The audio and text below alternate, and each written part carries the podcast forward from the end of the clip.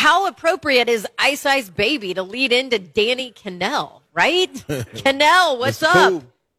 Don, if you only knew how many times in eighth grade I stood in front of the mirror and tried to do the little dance that Vanilla Ice did. But he was a hurricane, so that kind of, but it was before I was even thinking about Florida State, so I didn't mind it that much.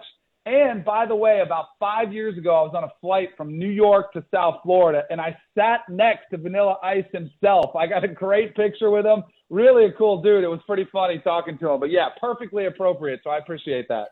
That is amazing. I will say this: my, you know, when certain people follow you on Twitter, you get excited. Vanilla Ice follows me on Twitter. It's by far the coolest person Robin who follows Winkle? me on Twitter. Dang right. I'm so jealous. I tagged him in our photo and he didn't even follow me. What the heck? uh, must be uh, the blonde hair probably helps. Yeah. Um, all right, Danny Kanell coming on uh, courtesy of BetOnline.net, and we are going to talk some of these championship games and all of that. But first, Kanell, I want to talk about this crazy coaching carousel that is going on right now because First of all, more breaking news. Virginia's head coach Bronco Mendenhall says he's stepping aside the, after the bowl game. That just coming out. So yet another opening. But I want your opinion on what surprised you more, Lincoln Riley or uh, the Brian Kelly move to LSU? I'll say Lincoln Riley. I, I felt like Lincoln Riley, who was the, you know, he was the chosen one by Bob Stoops to be his heir apparent and had so many playoff visits. You know, you're at Oklahoma, you kind of own that landscape. You know, everything looked up. You got a quarterback in Caleb Williams. Like Brian Kelly, I think has maxed out what he could do at Notre Dame, and I, that one makes sense for me. He's been to the playoffs and he hasn't even been close. And I know Lincoln Riley hasn't won a playoff game either, but I feel like Oklahoma's a different spot. You can get the recruits you want. They're going to give you all the resources. Notre Dame, they have you have your hands tied uh, behind your back with the academic restrictions and character issues that they don't not they do not let you into South Bend with that. And so like for me, I thought Brian Kelly when I first heard Brian Kelly potentially USC, I was like, yeah, it probably makes sense. Like get an opportunity. LSU was just a mind blown, like, holy cow, Brian Kelly to LSU, really? Like this is this is what's gonna happen. Um, all of it has just been absolutely wild. A wild I mean, the season has been awesome. I don't know what you guys feel. I think this is the most entertaining, both on and off the field, college football season we've seen in 20 years.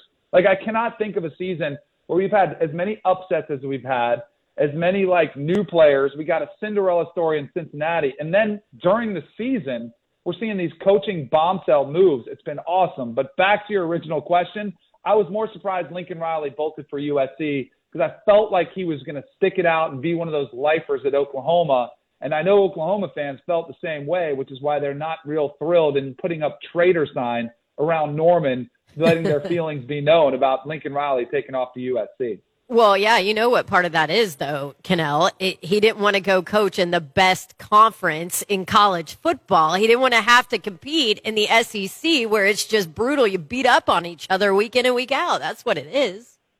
I Don, I do think there is something to that. It is. yeah. I'll, I'll say it is the most pressure packed with the highest expectations on you, and I think he was smart enough to realize because he's had 10, 11 win seasons every year at Oklahoma, and once your fan base gets used to that, they start thinking this is normal, which is it is not normal.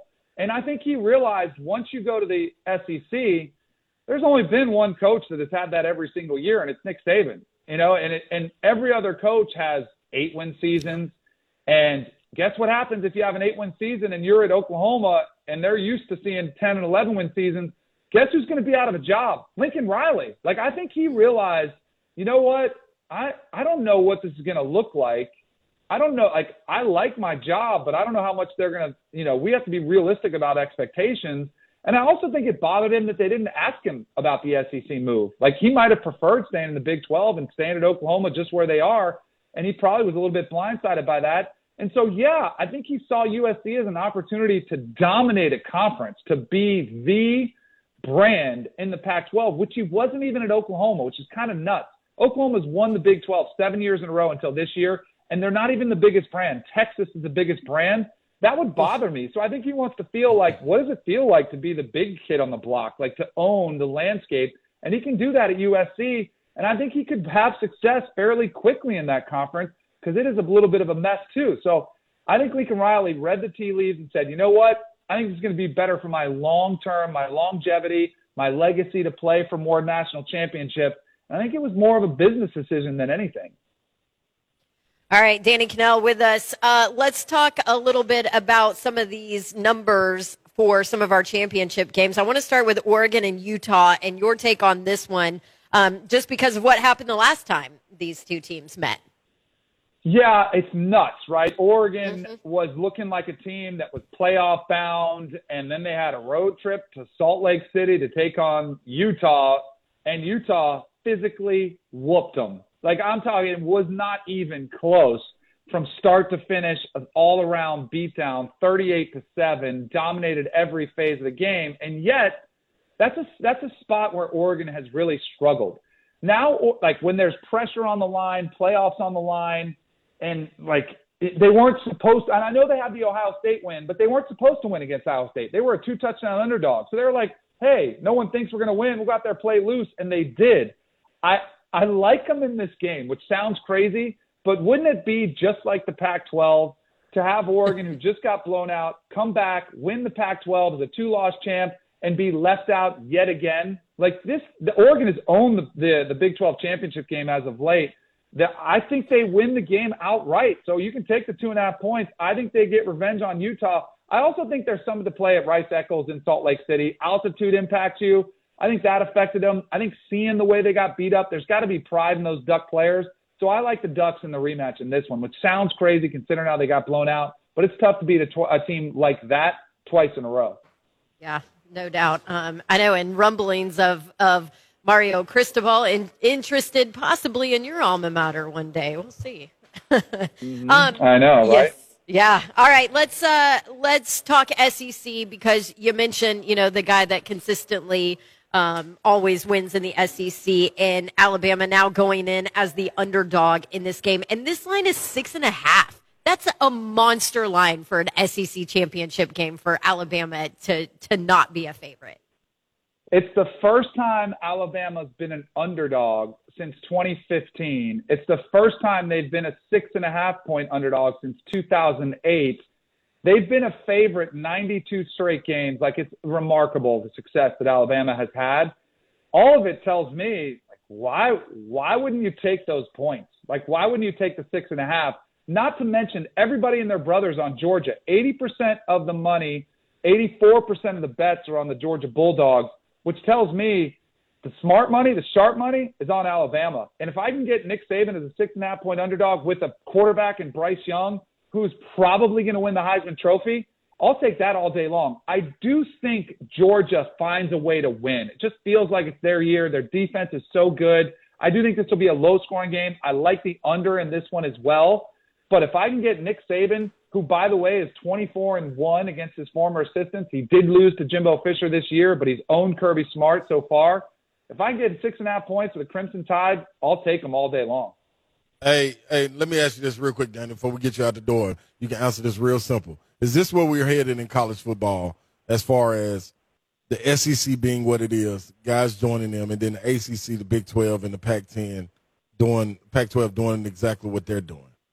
Like just being top heavy. Maybe one or two teams tries to keep them afloat, but then you got the SEC just beating up on each other. Yes, I think so. You know, I, I wonder what the next shift is in college football because with Oklahoma and Texas going to the SEC, and we're talking super conference already. Mm-hmm. They add those two, it's going to make it even bigger. The alliance, you know, of these other conferences trying to keep up, the Big Ten trying to just hold steady.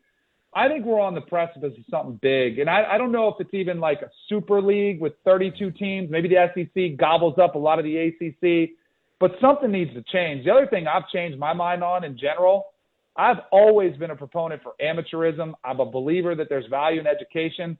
But when we're seeing coaches paid $17 million not to coach, and we're seeing money wasted, man, give some of that to kids. Give them a piece of the pie. when we're seeing Tom Herman, who's an offensive analyst for the Chicago Bears, getting six and a half million dollars this year and seven and a half million dollars next year to just basically not even coach, to be an analyst, there's a problem with the amount of money that's being wasted.